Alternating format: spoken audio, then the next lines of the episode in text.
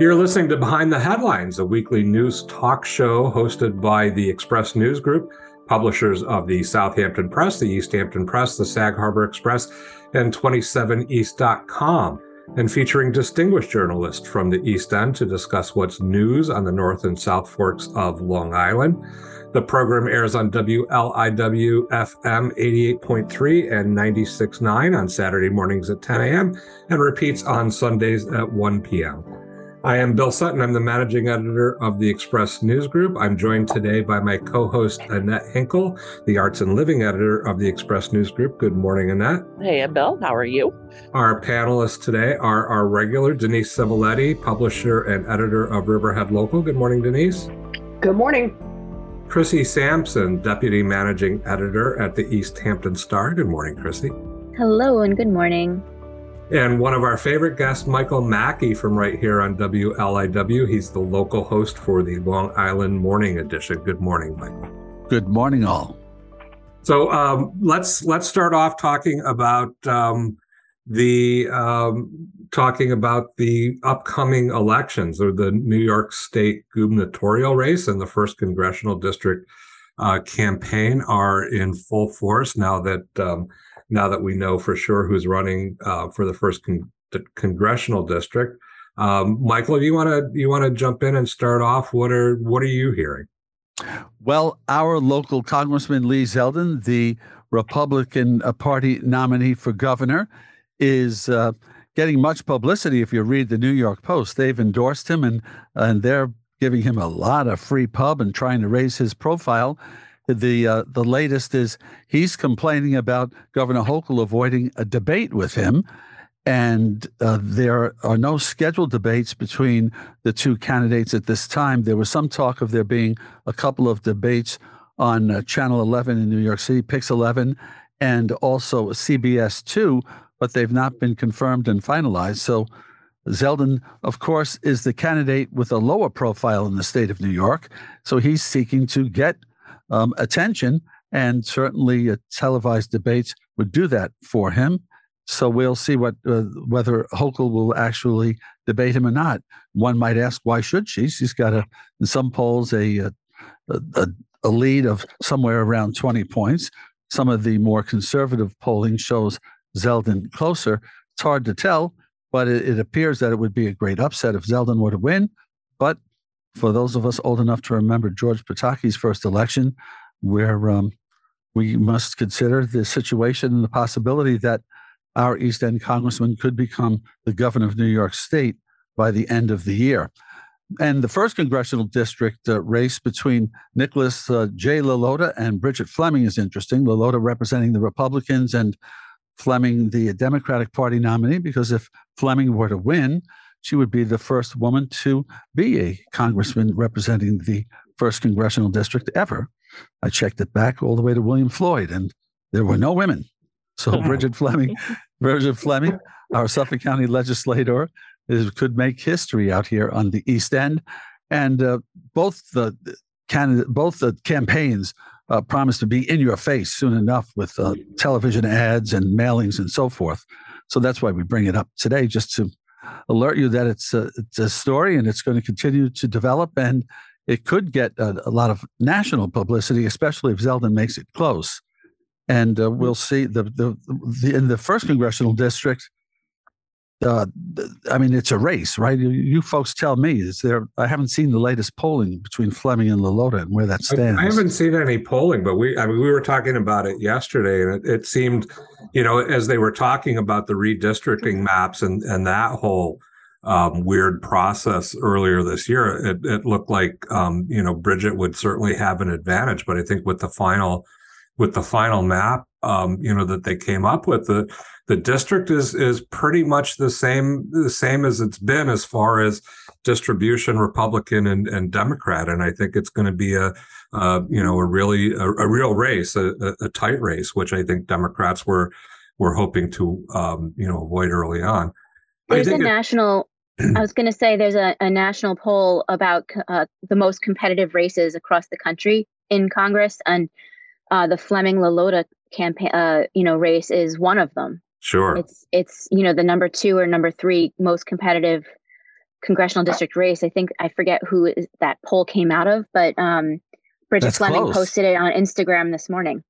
Wow. Well, well it's you. interesting. It's interesting too because you don't have an incumbent, obviously, because Zeldin's running for governor. So it's really kind of, you know, up for grabs. I mean, usually if there's an incumbent in the race, they have they have some kind of advantage, you know, um, you know, moving forward. But it, it's really, I mean, I, I think everybody out on on the East End knows knows uh, Bridget Fleming pretty well. Um, maybe not so much Lalota, but you know that this the this race is often decided um, in in in the western Right. um, end end of the district in Brookhaven and Brookhaven Republicans and and all that. So it's going to be it's going to be pretty tight. So do I Let wonder, do we have any do we have any sense what Zeldin might do if he does not win the governor's race? Like what do we think his next move might be? Has anybody thought about that or talked about that?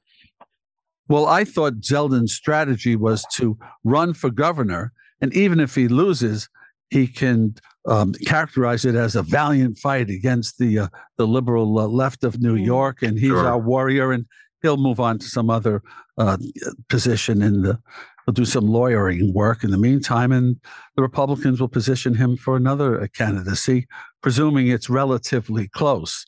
Has And if he were anybody to I win- say he's got he's got a job in the upcoming Trump administration. Oh my Uh, goodness! Please don't say That, that. that is my that's my top guess. Um, Should I think turn my camera um, off now? Secretary of No, seriously. Like I, I, you know, I don't think that's No, beyond that's- the that's- pale. I mean, no, it's you know, not. he was one of Trump's uh, attorneys in the, you know, defending him in the one, this first impeachment. Um, you know, I, Trump just went to, or uh, yeah, I don't think he hosted, but he appeared at um, a high price uh, fundraiser for Zeldin that, that was held in New Jersey, kind of ironically, I think. Um, and um, you know, I think I think that's certainly a possibility, and um, I think that. Uh, you know, there's always uh, the fallback of being a lobbyist, which Yeah. all you know Hmm. members of Congress being- seem to end up doing. or joining a, a news network and being a, uh, A a- pundit, being A pundit. yeah, yeah, Well, he's he's on, Anybody he's see on? Fox a lot now as it is. he is. exactly. yeah. So I Anybody seen his email list? He sends out more emails than anybody I've ever covered in my entire 20 year career.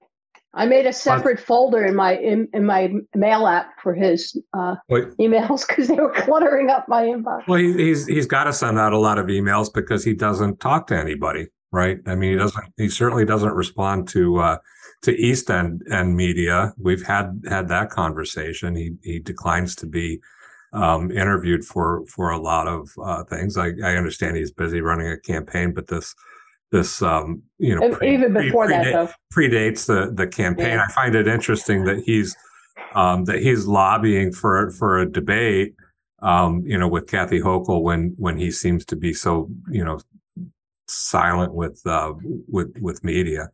You Uh, know, and when um, Michael brought up the point about, you know, trying to get a debate on like Pix 11 or something like that, that there's actually, you know, in conjunction with Emerson College in the Hill, there was a survey, a poll that said um, that Hochul continues to hold like a 15, uh, you know, 15 point lead over Zeldin. So I don't know that I didn't realize he would even, you know, want that level of, you know, that, that particular venue when they're there. He- The strategy is to get a percentage of the vote of New York City. Thirty percent is what they're shooting for. They don't they don't expect to win it, but if they they can get a significant percentage greater than uh, than uh, the past, then the path to victory would be through uh, overwhelmingly uh, successful uh, upstate uh, voting for Zeldin. The, the the strategy is to spend a lot of time in New York City, and he is. He's in there. Well, he's that, that's interesting because I think he spent a lot of time over the last year, you know, upstate and in Western Right. New York and and trying to get some name recognition up there. But I think you're right. Now he's got to he's got to find those uh, those those Trump supporters in you know in in New York City, which is, which is very The blue. law and order war on crime strategy in New York. Your subways are not safe. You can't ride the buses. Vote for Zeldin and let's get these liberal uh, uh, the, the governors out of here, and we'll we'll straighten out this whole state, and we'll eliminate the uh, cashless bail. And that's the whole strategy: law and And- order, and to make this the cities of the streets of New York City safe again for you all, regardless of your race or ethnicity. And I, I think that, like most elections, it's going to the results are going to depend on turnout. absolutely. Yes. Who's motivated to go to the polls? And yes. I, you know, I think that uh, that's where I think as a candidate, Kathy Hochul comes up short as a Democratic candidate Yep. because I think that she is, uh, in some ways, maybe a little too middle of the road, especially for people in New York City. Um, you know, she's not a progressive per se. Where is and I- where's I AOC's you know, advocacy of her Democratic governor's uh, campaign? Mm. I don't I don't see her Yeah. talking at all about. So I, you know, I think that's going to be a real problem for Hochul. Honestly, I mean, I mean, think you have know, a point. I, So- I, I I agree with you. I'm I'm wondering though how much the um the the abortion uh, debate plays That- plays into that. That was kind of a Yes. curveball. I think that that is is really it's it's an issue that that is really em, em, em, empowering and encouraging a lot of um, um, not not just women, but um, you know, but um, but le- left leaning voters to to maybe turn out to ensure um, to ensure you know women's health rights um, in the election and and overall, not just in the governor's election, but but everywhere as as that becomes a state issue. Um, So, you know, you know, if, if Zeldin got in there, then you know all bets are off. A- a- That's right. absolutely, you're absolutely Well, then Lindsey. Graham like introduced the legislation to um, put in a 15 week ban federally after Yeah. saying it belonged to the states to decide.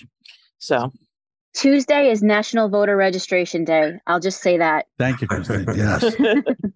The League of Women Voters out here is going to be tabling the heck out of it um, all over the place. So, um, and then there's early voting starting October 29th through November 6th. Very good.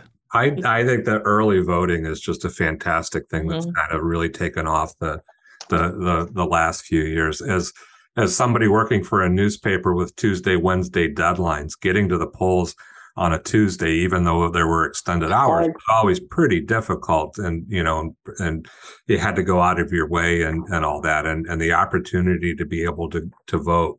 You know, for for the week preceding the election is just uh, brilliant, I think, and gets a lot more people out to the polls. So it promises to be an exciting campaign, and uh, who knows? Maybe the uh, CNN and Fox will be out here on the streets of uh, Southampton Village interviewing people, asking them who they're going to vote for and why.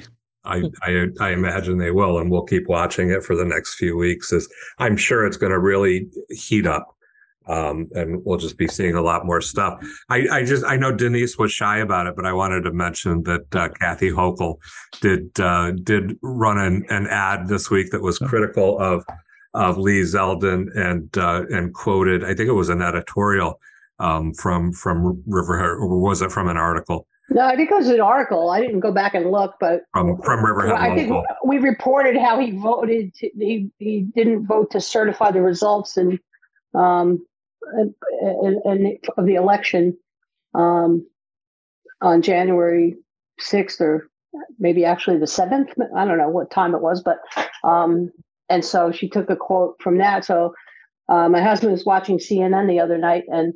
Like this ad comes on and he notices it says Riverhead Local. That's great.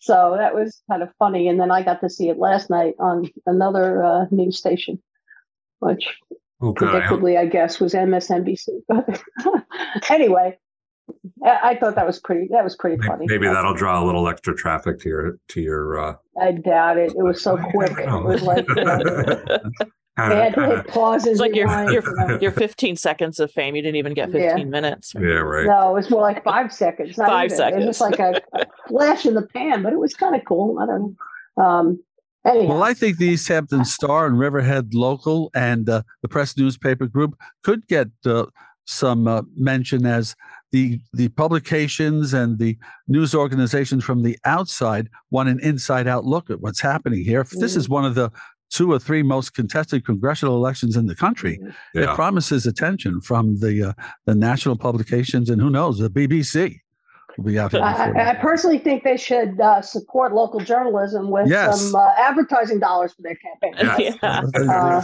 That's Well- you know that's hit or miss all the time. Well, don't election campaigns, uh, local election campaigns, uh, uh, create new sources of revenue for local uh, publications? The local ones do, but the you know, I mean, Lee Zeldin running for Congress and other uh, has advertised on our site in the past. Um, but I don't know. I don't think we're getting anywhere with the two uh, congressional candidates this year. I don't know. It's not my department, but well, they're, I haven't seen any ads. Uh, Isn't Bridget Fleming going to be posting ads, the Democratic Party and the press newspaper group and the East Hampton Star and so forth? Uh, I'm not privy be. to those ads. I don't know. Yeah. All we, I know is that we got be. an ad. We got an ad from Facebook like a couple weeks ago, and I was like, "What?" I'd be suspicious of that. Yeah. no. anyway, mean, you you hope you see some of that advertising. you know, the the the race, the district's so large that I mean, they've got to really spread it out, and you know, and all that. And yeah, I'm time hoping it'll trickle.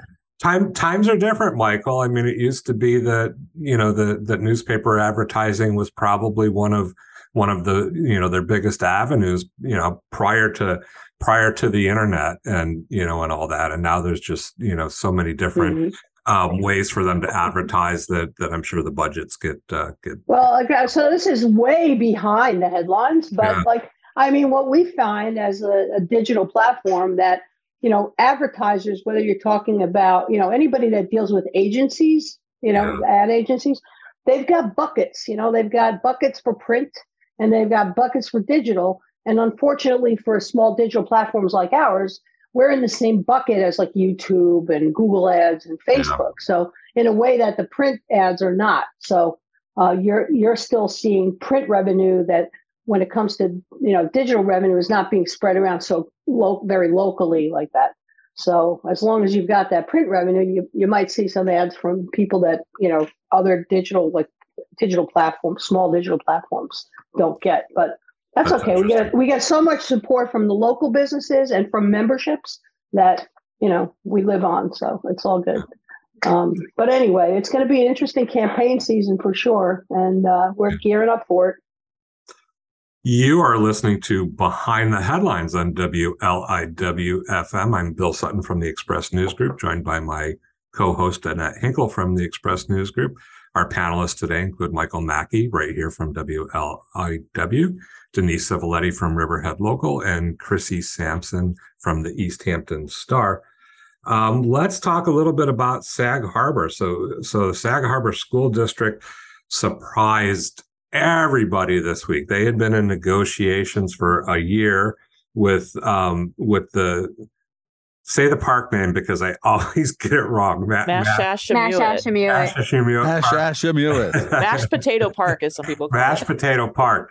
Um, to you know, to support uh, a multi-million dollar um, renovation of the park, which um, supplies all the sports fields for the school district, which doesn't have any any um, of its own, or I think it has one field behind the high school.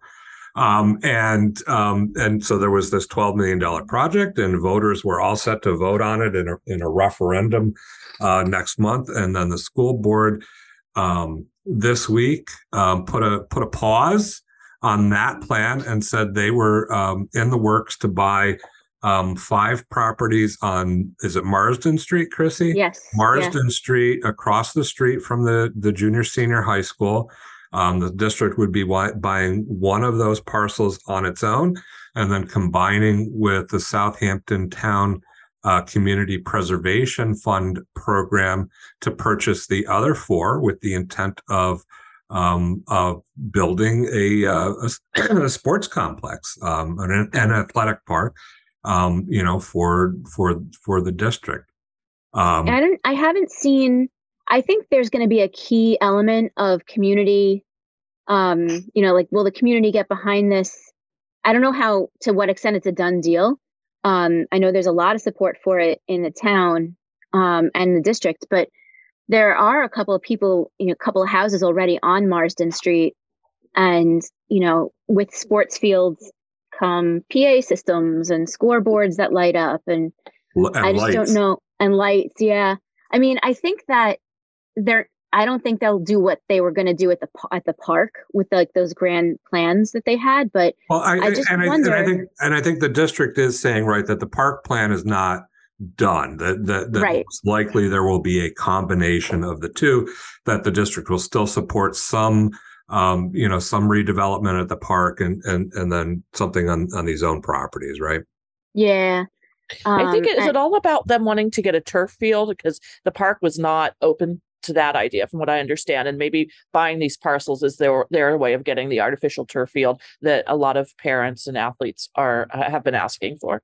You know, at last conversation with Jeff Nichols, the superintendent over there in Sag Harbor, um, you know, as recently as like August, he was saying, you know, the community did vote overwhelmingly a few years ago to not have a turf field because that's what they were debating behind, you know, for the one behind Pierson, Right. like on their property. Um, and but I just don't know the direction they'll take on that. Well, it's They also haven't like I unveiled any plans. I feel like a lot of the parents that were anti turf field back then um, have left the di- like their children have gone gone on to Mhm. college Mhm. and they're not there. So fi- the thing that's so strange about school um, issues is they they evolve as parents and their kids age out of the system. And Yep. I'm not certain if the people that were very anti turf field back when that vote came up are the same parents who maybe want a turf field now. It may be a whole new generation, maybe more competitive. I, I know that we've talked to people, uh, sports writers in our office who say that like, for sports like field hockey, um, turf is sort of like the gold The standard, right? yeah. So I, I Um, think that another- certainly could could be part of it. I, I think that that even I mean in the last few weeks and before this was announced, there was a group of of parents and, and residents who were um, who were who I- I don't want to say they were unhappy with the park plan, with the Mash Park plan, but had had some concerns, and I think the turf field was was was one of uh, you know one of those issues. Um, And there but Another but, issue was that, um, you know, if they did this 13 and a half million project at Mash Park, you know, as per a bond referendum in Sag Harbor schools, the school district wasn't going to own any of that parkland. It was Right. still going to be, you know, it within the, you know, the Parks and Recreation Association of Sag Harbor purview that with a long-term lease of proposed 17 years. But, you know, a you lot. wouldn't It's have, a lot of money going into Yeah. something you don't own and don't don't- have what you don't own. control over. right. And and I think I mean to to and that's point. I mean, what was the motivation? I I imagine you know that that this just kind of maybe dropped in in their lap. I I know that developers had been hoping to develop some of these parcels with you know with with large large McMansions that that were denied by the village regulatory boards. Um, you know, last year, a couple years ago, What's Uh, on the parcels now? it's nothing. vacant They're un- land. they're undeveloped. Um, so- Trees or just open? Yeah, it's heavily wooded. yeah. Sounds brush and nice to just leave it heavily wooded. Is that the end Well, of the Well, when so you when which- you own a piece of property and you're trying to make money on it, he- Yes. heavily wooded doesn't usually like help you. Which, Yeah. which, which, There's also, go ahead, Chrissy. God forbid we was going to should. say, oh, go ahead, Michael. No, just thinking. I'm just thinking aloud with you. The heavily wooded sounds kind of nice. I don't know how Which, we which would Heavily wooded doesn't pay the rent, right? it. which No. which would be in in in in tune with with you know the the whole uh, what what the CPF is supposed to be and supposed to stand for, and the preservation of of open space, and and nowhere in and I'm playing devil's advocate here, um, Denise, but no nowhere in in the CPF law does it say um, you know uh, sports fields or or you know benefiting a, a school district. This would I this would certainly set a precedent if if CPF monies are used, um, you know, to to to buy this land, which is later developed into a an athletic facility. I think it would be setting a precedent. I'm not. I think that there is a recreational space component of the CPF.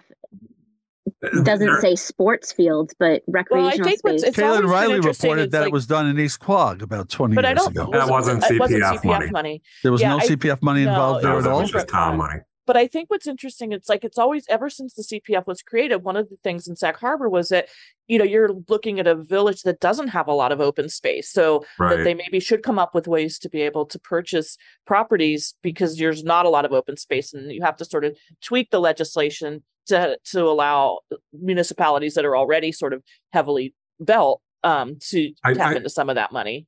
I, I'm not opposed to the use of, of CPF money here personally. I, I think the the issue is going to arise. Um, so if CPF money is is used, then the district is going to have to guarantee that the public at large will be able to to use uh, that facility and those fields and, and what are whatever they develop there. And and I can see that being a little bit tricky. And there's going to have to be certain guarantees um, in in the contract, I think, to to make that happen. I think if the district spends a lot of money on a turf field, they're going to be protective of that turf field and not necessarily want um, the public using the turf field. Or if they build bathrooms there, are they going to be able to keep them open 24 7 for for the public? Or if they have fields that are fenced off, you, you know, and, and I think, look, people can go use you know facilities at other school districts and other high schools um, everywhere anyway during certain times off hours or, or, whatever so i think it just needs to be built in some kind of guarantee that um, that if public money is used then the public has um, you know great access. What are the student population projections for the sag harbor school district over the next couple of decades? Isn't that a, a point of consideration? You know, more more more homeowners that only have the home in the summertime and the children go to school in the city? Is will the number of students be reduced or more uh, parents deciding to have their kids go to school in Sag Harbor and not in New York? Is the, that a, the that pandemic totally changed those sure. projections? You know, like there there had been, and this came up when the Stella Maris building purchase um, was being debated. Of course, that eventually got approved, and uh, we, you know, the Sag Harbor Learning Center now. But um, one of the key elements was people opposed to it were like, well, our projections are going down in enrollment. Why are we not dramatically, but like to a degree? And they're like, why are we buying a building for? You know, and then it wound up being fortuitous because you know the pandemic, you know, social distancing and like different space requirements. But like, you know, the pandemic did change that, and Pierson has a reputation. Sag Harbor School District has a reputation for kind of being like almost like a private school. Yeah. Well, and I think, I mean, projections as, as aside, I mean, it, it's a matter of, you know, do you, do you want to utilize Mash Park or or do you want to, you know, have have your own fields? And you know, and unlike most of the schools out here, Pierson doesn't have the room for fields. I mean, Southampton right. has room, East Hampton has room. Pierson has never had room. So it's not even, I don't know if it's a matter of growth. It's just that it's always been sort of a condensed area where the the field is sort of just tucked in behind it and there's only one. So they've always been sort of on an uneven playing field, so to speak, when it comes to the other big schools out here. Bigger That's schools. a great little pun in it. Yes. Thank you. Glad that you caught that. But you know, the other thing I was curious about, it's interesting because you're talking about whether this is appropriate use for CPF money. Um, but then you also remember that Sag Harbor Cinema was able to get CPF money for its facade, which right. I don't know if that's happened anywhere else before or since. And that sort of kind of uh, really uh, tested the laws for the, it, the, legislation as far as what you can do with that money, right? It, it did. It got some. I, I, I think it raised some hackles with with some people, but I mean, certainly you can argue that it's a great use and part of the CPF, um, you know, is is is uh, preserving, you know, historic um, historic architecture, right? Yeah. Um, and and so and, and it was an easement on on on that facade. So um, I mean, and it's so iconic to the village that that it's, I mean, kind of hard to argue against that. But but look, I mean, the you know people people will argue that the CPF got, and I've heard this argument, the CPF is just raised so much more money than anybody ever expected that it would over the years that it's kind of gotten out of control and and has has maybe lost its original purpose um, which is why you saw them put you know put in water quality you know um, an extra 20% over recent years yeah Denise. can i can yeah i just a, a, slightly different perspective here that uh, and this is pure fantasy because it's never going to happen but I mean, the original purpose of the CPF was to preserve open space and to preserve the uh, Peconic estuary and the health of the estuary. And I feel like, and I know that I'm not alone in this on this side of uh, the East End, not the North, the North Fork, that you know it's the inequity. It's it's unequal. It's like right. vastly unequal. especially when it comes to the town of Riverhead, which, believe it or not, is part of the same estuary system. and um, it's, you know, the, it, I, I think that this should be approached on a more regional basis. And I think Mm. that before the, um, the towns that are flush with cash on the South Fork go and spend money on other purposes that are maybe tangentially related or yeah maybe that you know if we can get away with that or what you know um, i think that it should be looked at on a regional basis and approached that way. Um, and that may actually mean spending money that's raised by land sales in southampton and east hampton for mega bagillions i just made up a word. Um, on on on preservation on the North Fork. And, Oh you know, my. and- and Sounds like Southland and- socialism And, to. Riverhead. And uh, well, I, you I, know, well, I wonder. I, I mean, but so, that's so never. Let's just be clear. That's never going to happen. I mean, well, I, you know. I mean, I mean, it can't, right? I mean, the way that the CPF was set up, it was divided among the well, five. it could uh, be the law could be changed, just Well, it like could. they changed the law to allow these other things. It sounds you know. like Denise is running for So- office. Just no, no, no, no, Not again. no, never, never again.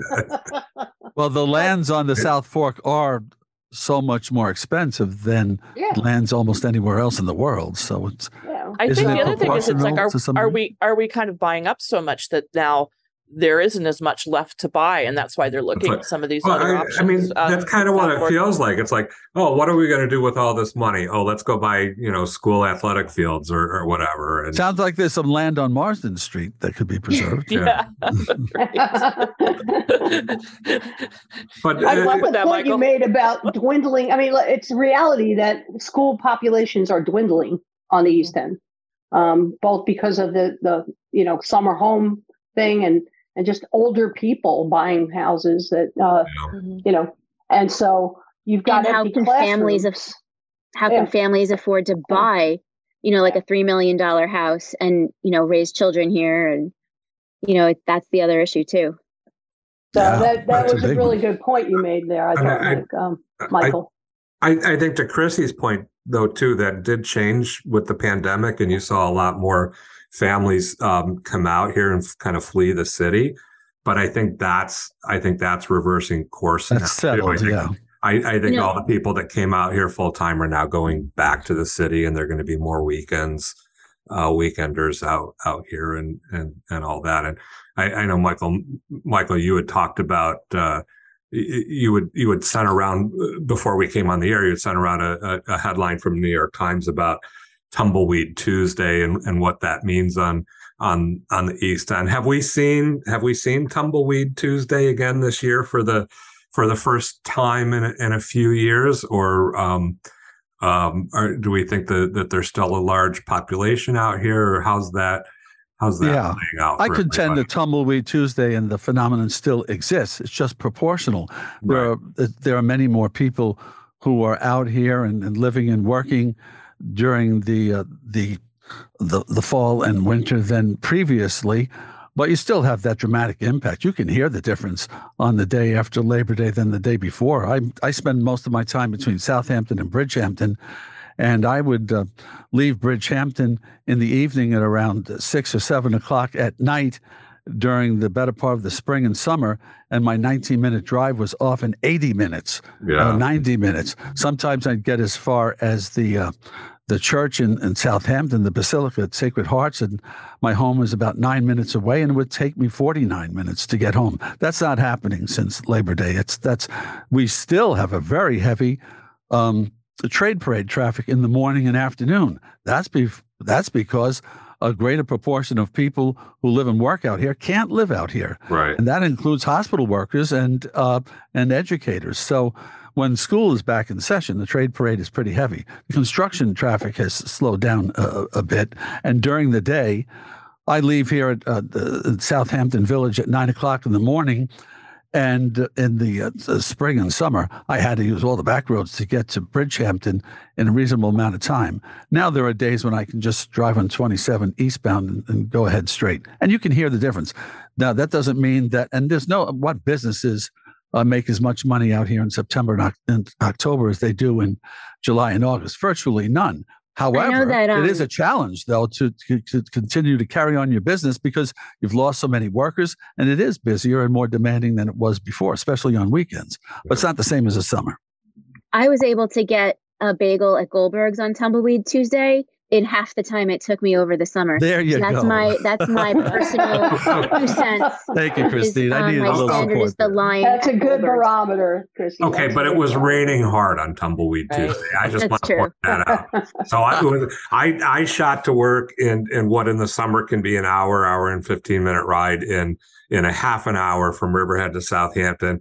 But how much of that was the rain and how much of that was Tumbleweed Tuesday? I guess we'll find out in in the next few weeks. And right? also, are there going to be days like all the places that I wanted to go get like my breakfast here or that or this? And it's like, okay, we're now closed yeah, right. Monday through Thursday. Closed for the season. closed for the season. wow, wow. I don't think you see a lot of that though anymore, do you? I mean, you see I don't. Well, I think Oh, yeah. what I I think you do that because all once all the college kids go back, Staffing, school. right. Yeah. staffing It's a becomes an challenge. issue. It's like, yeah, Mm. I've seen some of that. You know, Michael brings up a good point about um, you know, the the exodus with, you know, regard to like healthcare. What was the point you brought up just a few minutes ago? About well, people so many of so many people uh, can't afford to live out here, and I don't mean people that's, that's scrambling making minimum wage. I'm talking about doctors are having difficulty Sure, finding teachers, affordable housing, and, and teachers officials. who make a pretty good theoretically make a pretty good living. You would think affordable enough to live and work in the community in which they uh, they they teach, but it's it's a challenge. So that affects healthcare, as Christine's about to tell us. yeah. Yeah, so the East Hampton Blood Lab um, at Pantigo Place is uh, closed starting Monday for like a month, and then the radiology services, the hours are being halved. Um, They and, did the they did the same thing in, in Hampton Bays at, Oh yeah, at the atrium um, a, f- a few a few months ago, and I'm not sure if those have resumed normal service times or not. But I think for some of the same reasons. Is that On because of staffing or patient demand? it's it's both. And so the uh, the hospital spokespeople on on Tuesday this week said that in response to the seasonal decrease in population following the summer surge, you know, they're adjusting resources and will temporarily suspend lab blood work in West Hampton and East Hampton. And um, you know, they've also said on the record that they're interviewing phlebotomists because they have several positions to be filled. Uh, And you know, so it's a combination of those two things. well, what does that tell us? Hmm. What are we going to do? We, You we know, have to start talking Yeah. about affordable housing again. To- I was literally just talking to a, a friend this morning who said that, you know, she's seen, um, you know, people having problems getting appointments. I actually had the opposite experience. Like I needed to see two specialists, and I, instead of waiting for like months and months, I got appointments next week. I called yesterday. uh, This never happened in, to me before, but um, you know, I just as the counterpoint to that, it, you know, that's not the universal experience. I, I Did wonder you see how. the New York the New York Times just had a um a story about the emergency situation in Canada with the nursing like they're they are shutting down all sorts of medical facilities because it, it's like hitting a, a a real problem because Is that where the don't- nursing strike is happening? I don't think it's a strike. I thought I think it might just be people leaving the field. Um, I, I didn't read the, the article that closely, but it was in Canada, and it's just sort of like they're in um, they're in a real difficult position up there. Hmm. Denise, what's it like over by you? I mean, I have not heard anything like this, but that may just Yeah. be because I don't have my ear to that part of the ground. I don't know. I could look. I'll look into that. I don't. I haven't seen or heard anything like that, but that doesn't mean that's not actually happening. Sorry to say. Well, in Riverhead, you don't uh, experience the intense seasonality that we do on the South Fork, do you? I, I don't Um, mean the, the North I- Fork does, and I know the South Fork does, but what about Riverhead itself? I mean, I would say no. I think certainly we have a preponderance of uh, full-time residents here, although the the part-time residents are and you know summer residents I think are growing, but um, we we still have more of a full-time population here. Um, and as far as you know, traffic and things like that, we've got a situation where things ramp up in the fall, even more than the summer. Um, so I think Tumbleweed Tuesday is really a thing of the past here because of It's a, the um, almost a beginning. the pumpkin season. That's the and- pumpkin and, season. You know, one Apple one and, big and difference. the yes. wineries and um, you know it's it gets it gets crazier out here if anything so um but i mean you know there's been a labor shortage in general Yeah. you know i mean there really has been um college kids or no college kids you know the people you know people are paying uh, you know finder's fees for for employees at Right. restaurants and restaurants have had to you know cut back the, the days in which they're open because of that um, I don't know about healthcare, but I will ask. In, in the hospitals, I mean, the, you know, due to, to COVID and ramping up for COVID, and I mean, you read these stories about like these traveling nurses that um, that Mhm. were leaving their full time positions and traveling from hot to hospital to hospital to the to the highest bidder, Yeah. and, and the hospitals had no choice but to pay you know pay these um, pay these higher rates for these nurses who would come in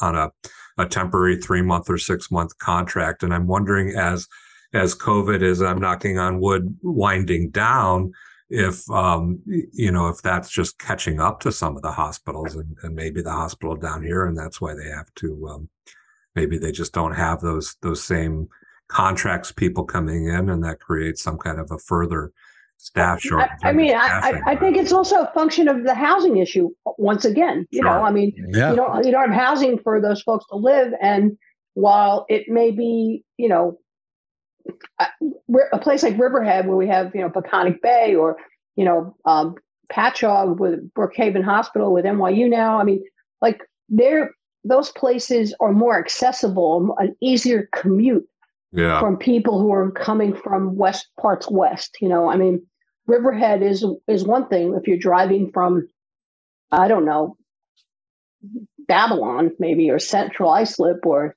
Middle Well, it's all- Island. Southampton's another thing altogether. Right. R- Riverhead, So- you just get off the LIE at, at, Yeah. at the end there, and you're right here, and you don't have to it's do a, that. It's a, it's a that completely extra- different commute. So I think Two- that also affects their ability to recruit workers. Yeah, it's interesting. We Totally. We'll be looking into into that more. I'm I'm sure as we as we go along. You're listening to Behind the Headlines on WLIW-FM. I'm Bill Sutton from the Express News Group. My co-host today is Annette Hinkle from the Express News Group. Our panelists today are Michael Mackey from right here on WLIW, Denise Civiletti from Riverhead Local, and Chrissy Sampson from the East Hampton Star. Denise, so you had some um, you, you, you kind of in, inflamed uh, inflamed people with a with an editorial uh, this Ooh. on uh, on, uh, on on Riverhead Town and and following uh, SEQRA laws and and all that. You want to talk about that a little bit? Well, I mean, as of this conversation on, you know, when we're recording this, we just published it, so I don't know how many people are inflamed. Um, but um, it's we can anticipate. I think we can be Um, predictive. Yeah. Um, so, I mean, you know, we have just watched time and time again um, to town officials just sort of ignoring the requirements of the State Environmental Quality Review Act and having it brought to their attention time and time again by uh, various uh, citizens who go to the podium and say, hey, you're not looking at cumulative impacts. You're not doing this. You're not doing. And it came to a head really in the past week or so when the planning, the head of the planning department um, pulled out a um, a code that a proposed code that um, would revi- revise in a very significant way, but would revise the town's transfer of development rights program, and that's where people can, you know, developers, in order to get increased density where they want to build something, can buy development rights off of other land designated by the town as what they call sending areas, right? And and take those development rights and use them to increase their de- development density. And um, it's a way to use private money to preserve farmland, uh, which is how it's been uh, used in Riverhead, or how it's that Riverhead's tried to use it. Um, we've had this development rights transfer program in place since the last master plan, um, that or since the current master plan, which was adopted in um, 2003. And um, you know, so the planning director comes along and says, you know, we could we, we want to revise this, and he presents a drafted code to the town board um, to, that would um, allow the developers of um, these big warehouses. Now we have on the on the already in public view, and we don't know what's not yet in public view, but um, over 1 million square feet of warehouse and logistics plans in Riverhead. And that doesn't count the um, 140 acre uh, industrial subdivision. Like these logistics facilities are all the rage now, and everybody wants to build them, including the people that are buying the uh, Calverton Enterprise Park, where they came out with something this week saying they're going to build 600,000 square feet of these logistics uh, facilities and warehouses. Wow. Yeah, because everybody, I, I guess, you know, every all this online shopping, that's what's in demand now. So, anyway, um, so this he comes out and says, you know, we're going to change this code, and the town board is like, oh, that's a great idea. and I'm I'm sitting there, I'm like, wait a minute. Every time the TDR committee has come to the town board and said, please change the TDR code because it's not working and we're not preserving farmland the way we should be. Um, we, need more receiving areas.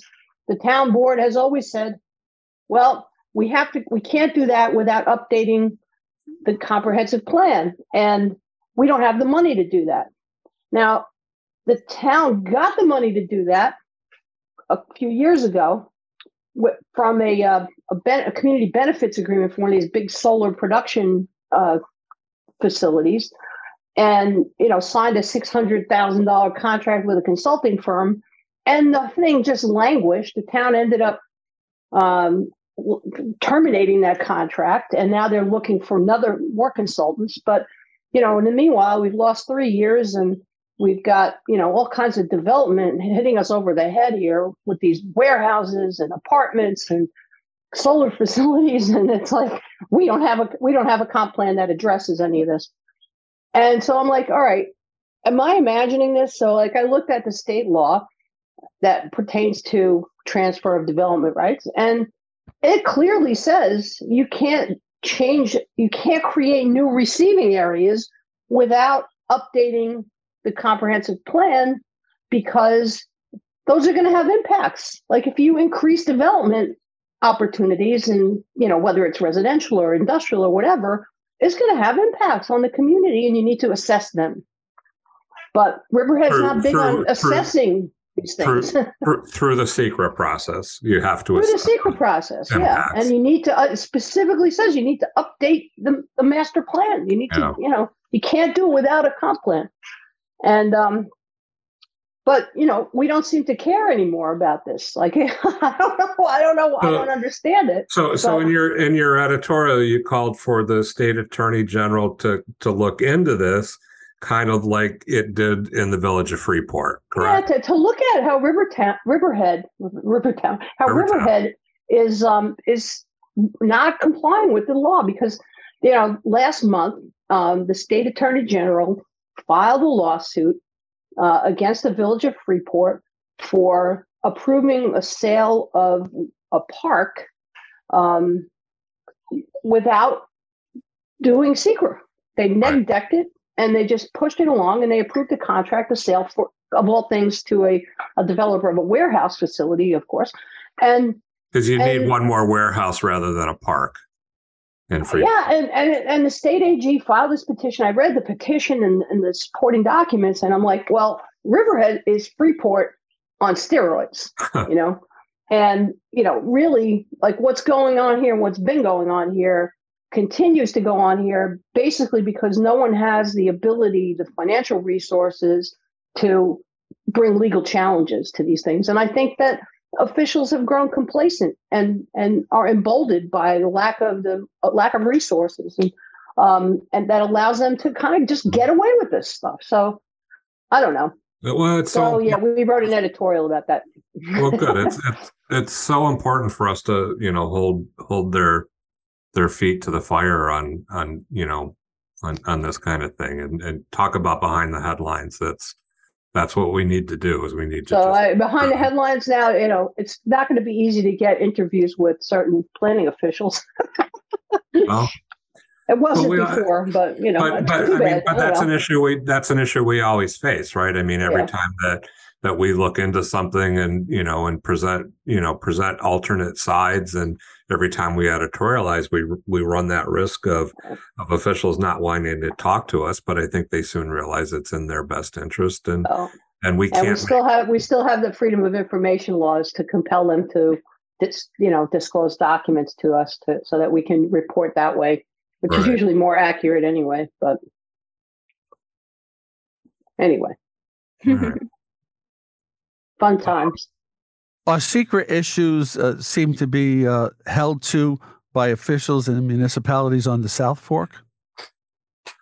to to some extent i i, I know there's uh, look so so SEQRA has to be um has to be a part of every single development application and and as denise said the municipality can either neg dec it which means that they say that we don't need to go through this whole process that there's not going to be any environmental impact or they pos dec it and then they have to go through these these comprehensive studies. And i know that that um, our, our kitty merrill wrote a, a, a story this week on on that huge um, East Quogue development, the golf course development there. Um, you know, one of the biggest developments um, on the East End, and, and certainly in my time um, uh, out here, it's it's the uh, Discovery Land, and so I, I don't want to get too convoluted, but the application had originally been an application for a for a zone change to to the town board, and this dates back a decade or more. And the town board did the SEQRA process at that time. Um, there was, uh, you know, final reports on on all the different um, possible environmental impacts. The the town board then denied that application, and they got rid of that zone change law, and it and it came back just as a as a different kind of development application in recent years. And the developer is claiming that they can use that old SEQRA process from a dozen years ago as the current SEQRA process. And um, environmentalists and community members are arguing against that right now. I don't know how. Uh, personally, I don't. I don't know how you look at, at, environmental impacts from a completely different plan from a dozen years ago and try to apply that to a current plan. Um, but but that's where they're arguing, and that's where the argument is is right now. So I mean, we're we're certainly watching that. Well, look what happened in Hampton Bays. Also, I mean, you know, that the whole flap with the uh, the consultant there and the, the contract that said uh, Sure. we, we need to neutralize the opposition, right? Um, they, you know, they were doing that over because a resident challenged their action on grounds of not complying with SEQRA and won. Exactly. Yes. So, you know, and and coming in and trying to get the the SEQRA process done again and and that you know and the consultant um said we don't but want to but like here's the thing guys like just like the foil law right there's generally speaking no one to enforce that those requirements right? I mean you know the town thumbs their nose at that requirement and there, it's not like the ag comes along every time and says oh you can't do that. There's no enforcement mechanism there except Right. for private lawsuits. And you know the developers if they see an opening in terms of lack of compliance with something like like one of these laws that's they bring the lawsuits. That happens. I mean um and, you know riverhead had its tdr program invalidated when they first passed it because of they didn't follow the law with regard to um, sending the the uh, proposal to the county planning commission and they had to do it over which they did. But you know developers have the resources to do that and residents generally um, at least around here do not so. And just like that we sorry. are up, and just like that we are out of time. Um And money. is- and money. This is this has been behind the headlines i'm bill sutton from the express news group my co-host today annette hinkle from the express news group. Um, wonderful panelist michael mackey from wliwfm denise civiletti from riverhead local and chrissy sampson from the east hampton star. This was a great show. Thank you guys. Thanks everybody and we'll see you guys next week